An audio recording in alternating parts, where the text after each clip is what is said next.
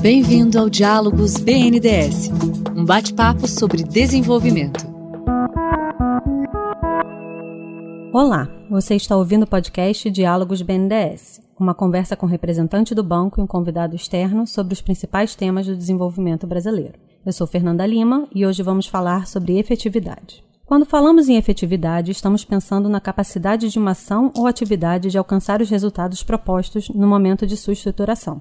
Para medir a efetividade de uma ação, é preciso primeiro definir claramente os objetivos pretendidos e depois monitorar e avaliar um conjunto de indicadores que permita dizer se eles foram alcançados. Promover o desenvolvimento pode ser o objetivo geral de uma grande variedade de ações e políticas públicas.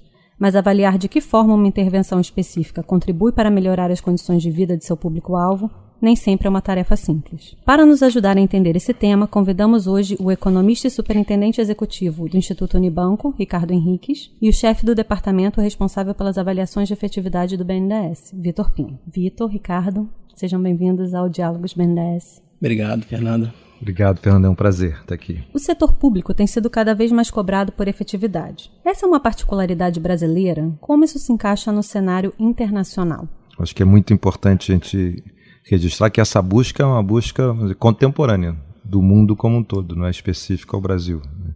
Talvez uma coisa, Vitor, que a gente pudesse conversar é que se a gente olhar a responsabilidade como referência dessa agenda, ou seja, ter efetividade, conseguir efetivamente dar conta de que uma determinada política pública alcança seus objetivos da melhor forma possível, é cada vez mais o traço de responsabilidade que a gente necessita para o compromisso com o bem público. Então, um bem público consegue definir que a intervenção de governos, de atores na sociedade, de vários responsáveis por estar fazendo mudanças na política pública como um todo, precisa estar referenciado a ser eficaz, ou seja, fazer a coisa certa, ser eficiente, fazer da melhor forma possível e, sobretudo, porque essas duas coisas são necessárias, mas não são suficientes, sobretudo ser, ter efetividade. Isso significa sair do registro, que já foi um registro que atravessou muito dos gestores, inclusive no Brasil, que é um registro de que o que mais importa é a boa vontade, a boa intenção, estou engajado. Tudo isso é muito importante, gestores engajados, comprometidos é fundamental, mas eu preciso ter muita ciência, muita densidade, muito rigor para poder dar conta da efetividade. Acho que hoje o mundo caminha nessa direção e é um mundo que cobra dos gestores públicos essa responsabilidade na produção de bens públicos. E a gente está tendo que criar condições para isso ser cada vez mais a referência que seja compartilhada por, com transparência, com accountability, com capacidade de diálogo com a sociedade, com a sociedade como um todo, temos que ter capacidade de desenhar e implementar políticas que tenham efetividade. É, eu só vou complementar um pouco que, de fato, não é uma particularidade brasileira. É, outros países, no mesmo estágio de desenvolvimento, já têm algum sistema de monitoramento, talvez até mais avançado que o nosso. Né? A gente pode citar o caso do México, do Chile, com certeza, que tem objetivos, às vezes, mais explícitos. Né? Alocação do orçamento, tornar um orçamento público mais flexível, levando em consideração o quanto que cada política pública consegue de fato transformar uma realidade específica para a qual ela foi desenhada. É, no Brasil, a gente ainda está em alguns estágios iniciais, mas já temos iniciativas que a gente pode até destacar. O próprio Ministério do Desenvolvimento Social é, tem excelentes avaliações históricas sobre o Bolsa Família, por exemplo. Uhum. A gente tem iniciativas pontuais no governo federal, com um conselho de monitoramento e avaliação de política pública. A gente tem o governo do Espírito Santo, que também estruturou um sistema de monitoramento e avaliação. É, mas, por vezes, a gente vê que no Brasil isso ainda é uma atuação muito de nicho. Eu destacaria, e talvez o Ricardo pode até complementar melhor, que a área de educação no Brasil é uma área, uma área que a gente monitora muito. Tem bons indicadores, tem muita avaliação, e isso, de alguma forma, volta e retroalimenta a formulação de política pública. É, infelizmente, isso não é verdade em todas as áreas de política pública no Brasil. Educação e talvez políticas sociais é, são áreas talvez mais avançadas. Né? Com certeza. E acho que a gente precisa estimular isso. Né? A educação, apesar de a gente continuar com desafios gigantescos, né? temos muito a fazer na educação brasileira, pública e privada, a gente hoje sabe com muito mais consistência, onde estão os gargalos, quais são as principais razões para os limites que nós fizemos, ou seja, a capacidade de monitorar, e acho que a gente vai conversar mais, monitorar é tão importante quanto avaliar, a gente precisa fazer os dois movimentos, a capacidade de monitorar de forma constante, com bons indicadores, e ter sistemas de avaliação mais variadas tipos e formas, eles permitem tomar decisões melhores. Certo? Então a gente ainda não conseguiu fazer as movidas que são necessárias na educação, mas a gente tem hoje, nos últimos, hoje que eu falo nos últimos 20 anos, uma capacidade, um repertório de entendimento da educação muito mais fino e muito mais comprometido com a questão fundamental da efetividade do que tínhamos antes. Isso aumenta o sentido de responsabilidade, vou dizer, e a capacidade de tomar decisões consistentes. Né? A gente deve falar mais sobre isso, mas em última instância, é todo está associado a assim, como produzir conhecimento para viabilizar melhores decisões, decisões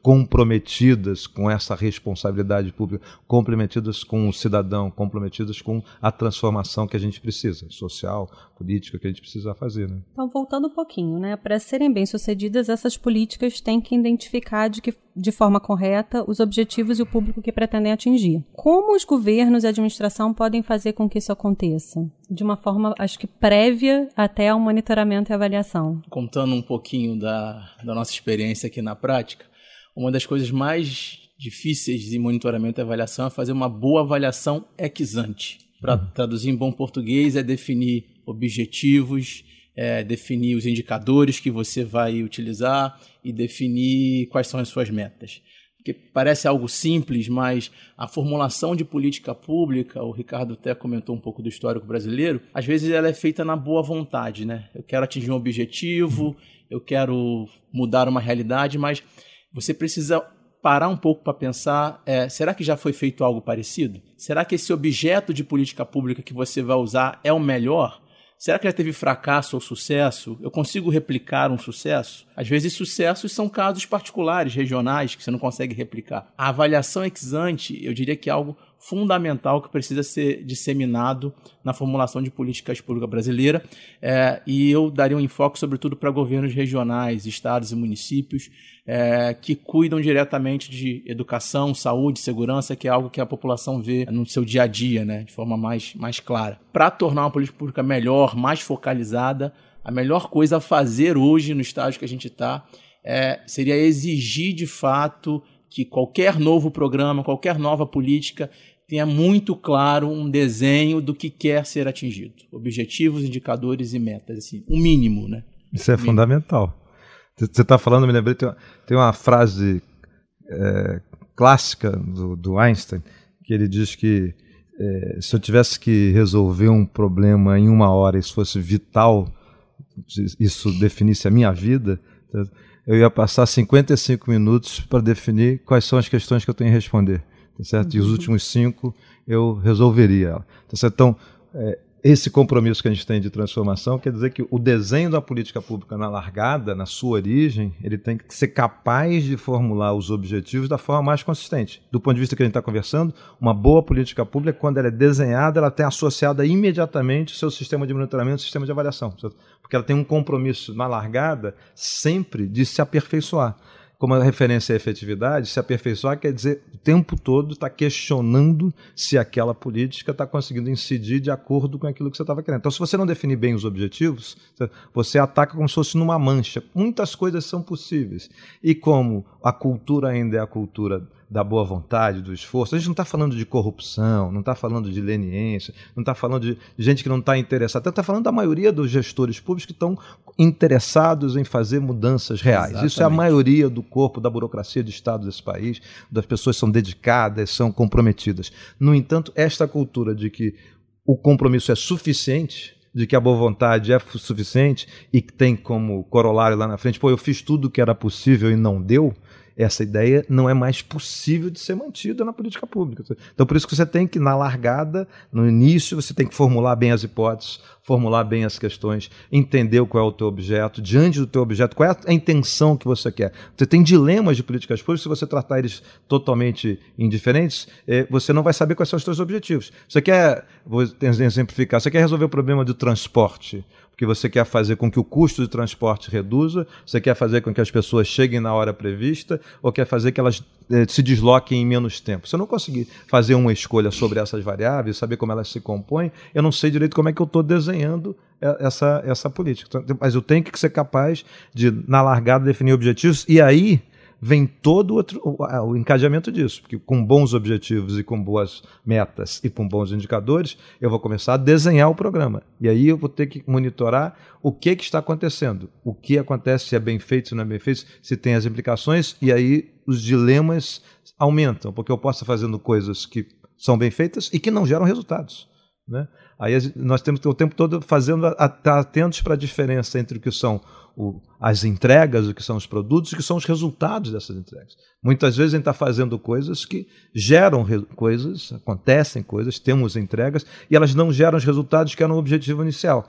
Qual é, qual é, a grande questão que a gente tem que fazer? Como é que eu, ao entender isso, redireciono? Como é que eu corrijo rotas? O maior desafio de um bom sistema de gestão de um projeto e de um programa, e sobretudo um programa em larga escala, sobretudo em larga escala em cenários heterogêneos, é diante de objetivo e um bom monitoramento e observação, quais são os momentos que eu me dou o direito responsável de corrigir rotas, tá de aprender com o que eu aprendi, com o que eu monitorei, aprender com o que eu avaliei e mudar aquilo que é necessário fazer, né? mudar o que é necessário. É, e de fato, assim, a, a princípio, quando se olha para monitoramento e avaliação nessa discussão, parece que ela é, ela é burocrática, né? Mas quando o sistema de fato funciona, como o Ricardo estava descrevendo, ele torna um setor público mais inovador, porque você supõe que você vai descontinuar políticas públicas, modificar políticas públicas, é, trazer novas formas de fazer, é, mudar os objetivos, é, não necessariamente insistir em fazer o que você sempre fez pode ser o caminho correto.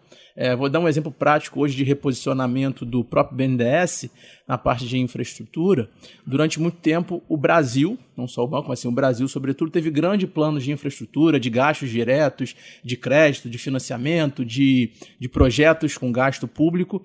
E hoje o que a gente sabe é que, apesar de todo esse gasto público, todo esse envolvimento do setor público, a gente ainda tem situações dramáticas como no saneamento no Brasil. O diagnóstico hoje, bem, é, o que a gente precisa, na verdade, é mudar um pouco essa política pública, mudar o foco de é, gasto e financiamento, esse binômio, para uma estruturação de bons projetos que atraiam players que consigam executar esses projetos de forma adequada.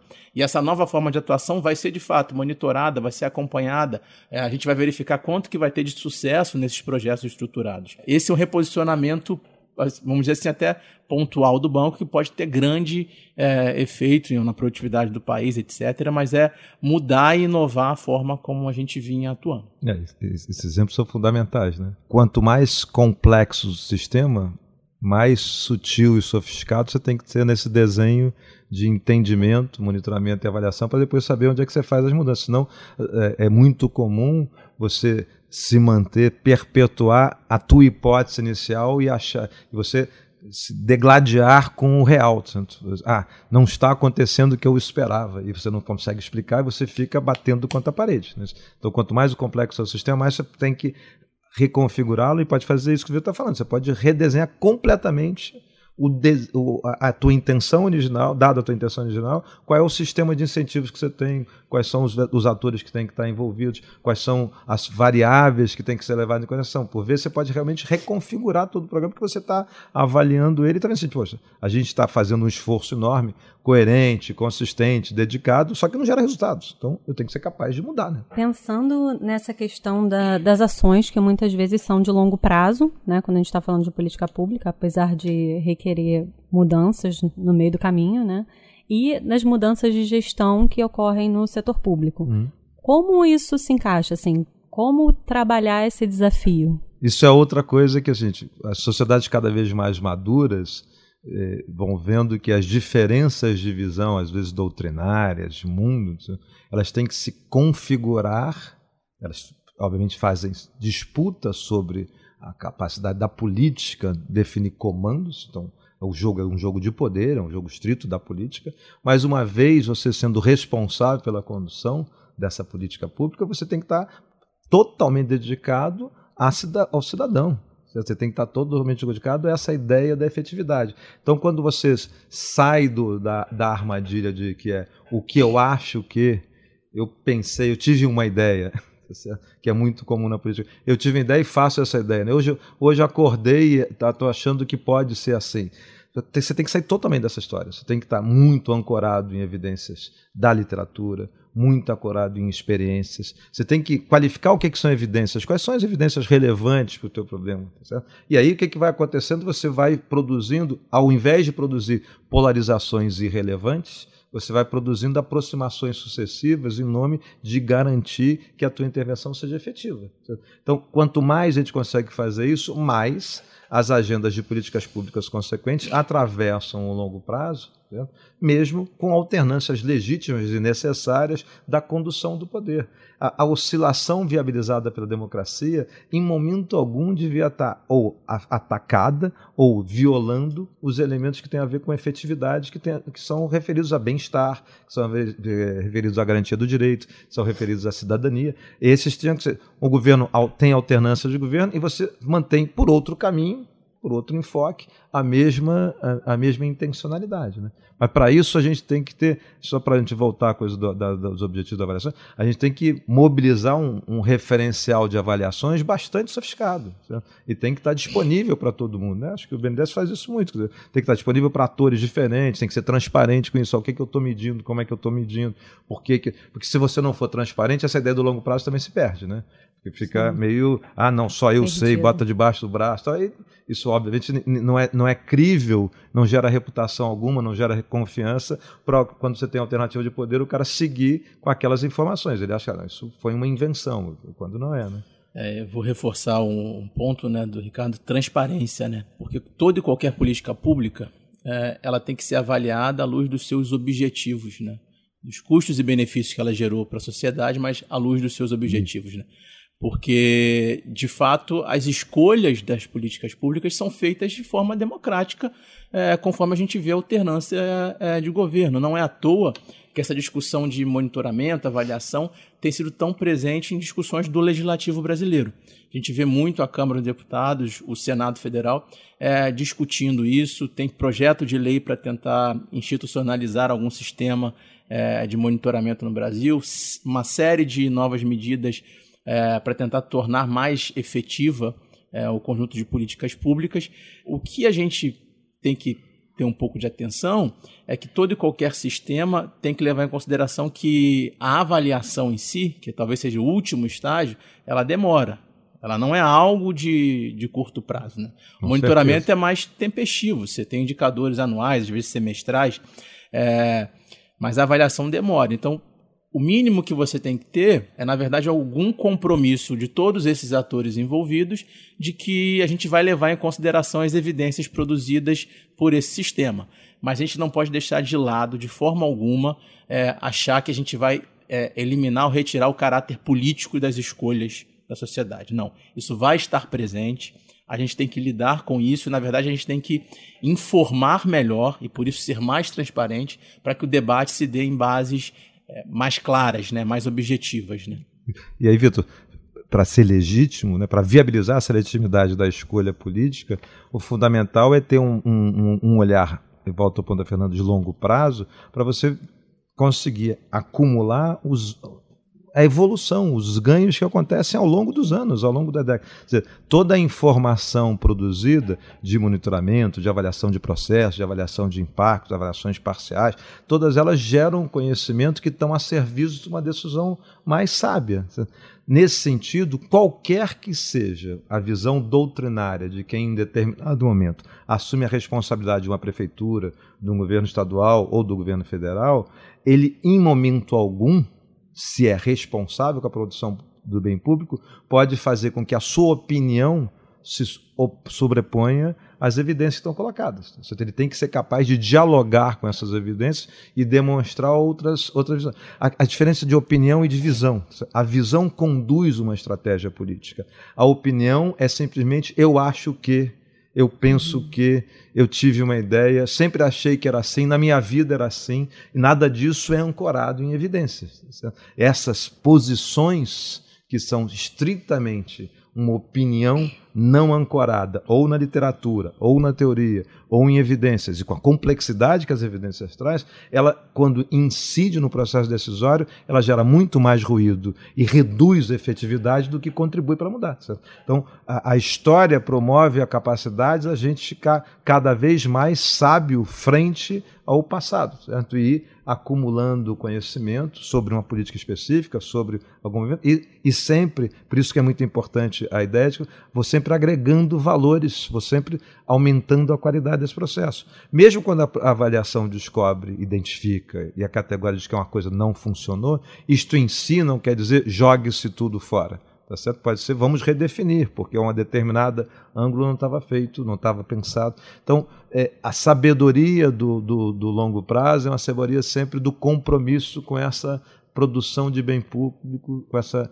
visão de que a gente tem que garantir cidadania, direitos, mais qualidade, em qualquer dimensão da, da, da, da agenda. Né? Essa parte da, das atividades de monitoramento e avaliação, elas têm um impacto financeiro. É, o Vitor falou né, disso estar atrelado também ao orçamento e com certeza contribui também para um melhor uso do orçamento. Mas considerando que o monitoramento e avaliação eles são imprescindíveis, que estratégia a gente pode adotar para que elas não sobrecarreguem o orçamento e a mão de obra envolvida nesses projetos? Ou isso nem deveria é, entrar em discussão? Só, a gente tem talvez duas opções, né? É, uma opção mais clara seria assim, a, toda política pública, no caso do BNDES, todo financiamento, eu vou separar um percentual, vou onerar o cliente, eu vou onerar o gestor da política pública para separar uma parte do seu orçamento para monitoramento e avaliação. Eu não acho que isso é uma estratégia viável é, num país como o Brasil com tantas restrições fiscais. A gente já tem um aparato é, do próprio Estado que é muito rico que já pode ser utilizado. E aí estou falando de institutos de pesquisas, de universidades federais, universidades estaduais, é, think tanks privados, é, independentes. Tem muita gente no Brasil disposta a fazer avaliação e contribuir para a melhoria de política pública sem necessariamente aumentar o custo é, do setor público para isso. É, então, por que, por que as coisas não deslancham numa escala tão grande? Primeiro que tem uma dificuldade enorme de organização dos dados do próprio setor público. Aí eu estou focando sobretudo nos entes subnacionais, né? O governo federal já tem iniciativas mais claras, como os dados abertos e tal. Mas primeiro você precisa de uma organização dos dados, vamos chamar assim, dos dados administrativos. E você precisa de uma disposição do próprio setor público de ser mais transparente quanto aos resultados das suas políticas públicas. É difícil, às vezes, você mensurar alguns resultados. É difícil você obter dados. Então, se você consegue ter um setor público mais transparente e você já tem um aparato disposto ou capaz de fazer alguma avaliação minimamente de qualidade, já teria um, um, primeiro passo, seria gigantesco. Né? E assim, só para lembrar, a rede de universidades federais é espalhada por todos os estados. Né? Dezenas aí de, de universidades federais. Então, assim, é, não é um grande dilema. Tá? Eu não acho que isso seria onerar muito o Estado Estado brasileiro. Agora, a parte básica que talvez custe, custe caro, seja colocar de pé os sistemas de monitoramento. Estou falando de levantamento de indicadores, indicadores às vezes básicos, que é muito difícil. É, até a gente pode falar um pouquinho depois que eu comecei a falar com o Ricardo sobre a questão de data science, é, grande base de dados. Isso talvez seja um atalho para a gente solucionar um problema que é o levantamento de dados básicos de política pública no Brasil. É. Isso é muito importante, especificamente sobre o, o custo de uma avaliação. Primeiro é que dá para fazer muitas avaliações a custo relativamente baixo. Tá? Isso é possível fazer.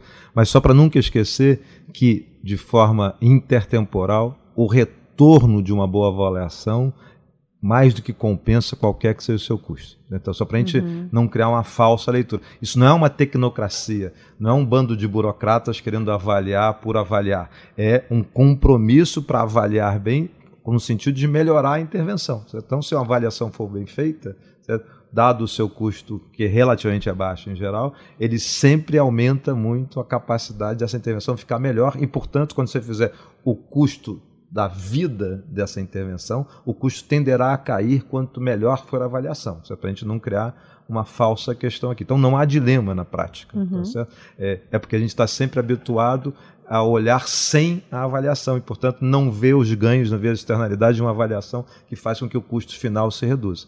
Agora, além disso, o ponto do, do Vitor aqui é fundamental porque a, a, gente precisa, a gente tem um bom sistema de indicadores em várias dimensões. Né? O IBGE é uma instituição de altíssima qualidade, coleta informações em várias, vários campos que são relevantes é, e, e com, com, muito controle de qualidade. Faltam outras, obviamente, várias áreas a gente não tem. Mas a gente precisa, talvez já conversando essa coisa que, que o Vitor está falando sobre data science, é o seguinte: a gente precisa ser capaz de, para estruturar uma agenda de monitoramento e avaliação, separar analítica e empiricamente o que, é um dado, o que, é uma informação e o que é um conhecimento. A gente mistura essas coisas todas. Então a gente precisa ser capaz de sensibilizar os gestores públicos, eu diria mais os gestores públicos, a sociedade como um todo, que produzir informações básicas que darão dados minimamente objetivos sobre qualquer intervenção é bom para a sociedade como um todo a gente pode av avançar, evoluir no arranjo social, sobretudo se a sociedade brasileira se convencer de forma crescente que precisa enfrentar os seus padrões é, abissais de desigualdade, portanto, ter uma agenda de transformação estruturada, que eu preciso produzir dados primários em várias dimensões, em várias áreas que eu não tenho. Então, eu tenho algumas áreas que tem e outras que não tem. Mas aí esse processo implicará entender que eu preciso produzir esses dados, esses dados depois viram informação, porque informação já tem contexto, informação já tem situação, informação já tem análise. E depois, mais do que isso, é isso? quando eu estou fazendo o. quando eu estou colocando para a gente não confundir isso, né? meu, meu sistema de leitura, meus valores, etc., isso vai virar conhecimento. E eu posso criar capacidade de fazer mudanças em função e aí tomar decisões, é a coisa mais difícil. Né? O conhecimento em si não diz qual é a decisão, tá certo? A decisão se baseia nesse conhecimento, mas ela não se baseia no dado bruto. No entanto, eu preciso estar convencido, enquanto sociedade, de que essa ideia de que evidência é, importa ela pode ser produzida. E evidência que importa solicita dados primários que eu possa depois sair monitorando os indicadores que estão associados a esses dados. Então, quanto menos dados eu tiver, menor informação eu vou ter, menor conhecimento sobre aquela realidade eu vou ter e, portanto, as decisões serão mais intuitivas, serão menos, menos, serão mais tempestivas. Isso não é um demérito da intuição, ao contrário. O barato da intuição é como é que a intuição se dá sob altíssima base de conhecimento. Pô, se eu tenho conhecimento muito forte, entendo aquela realidade, a intuição, que tem a ver com a prática, que tem com a vivência, tem vários, ela, ela, ela é capaz de fazer um discernimento mais sábio do que sem o conhecimento instituído, tá certo? É isso que. Agora, fazer isso a baixo custo, acho que aí depois, não sei se é hoje, mas algum dia a gente tem que conversar, passa por uma estratégia realmente de inteligência artificial, data science a serviço do tratamento dessa informação e capacidade de você, para além das, da mineração de dados, conseguir dar conta de trabalhar em, em larga escala e gerar conhecimento, né, gerar informação para produzir conhecimento que sejam úteis. E é isso o mundo se abre. Mas não basta o 5G para o mundo se abrir, tá certo? Eu preciso produzir os dados iniciais ali, tá? Para poder fazer essa movida. Você ouviu o podcast Diálogos BNDS. Para saber mais, acesse bnds.gov.br barra blog do desenvolvimento.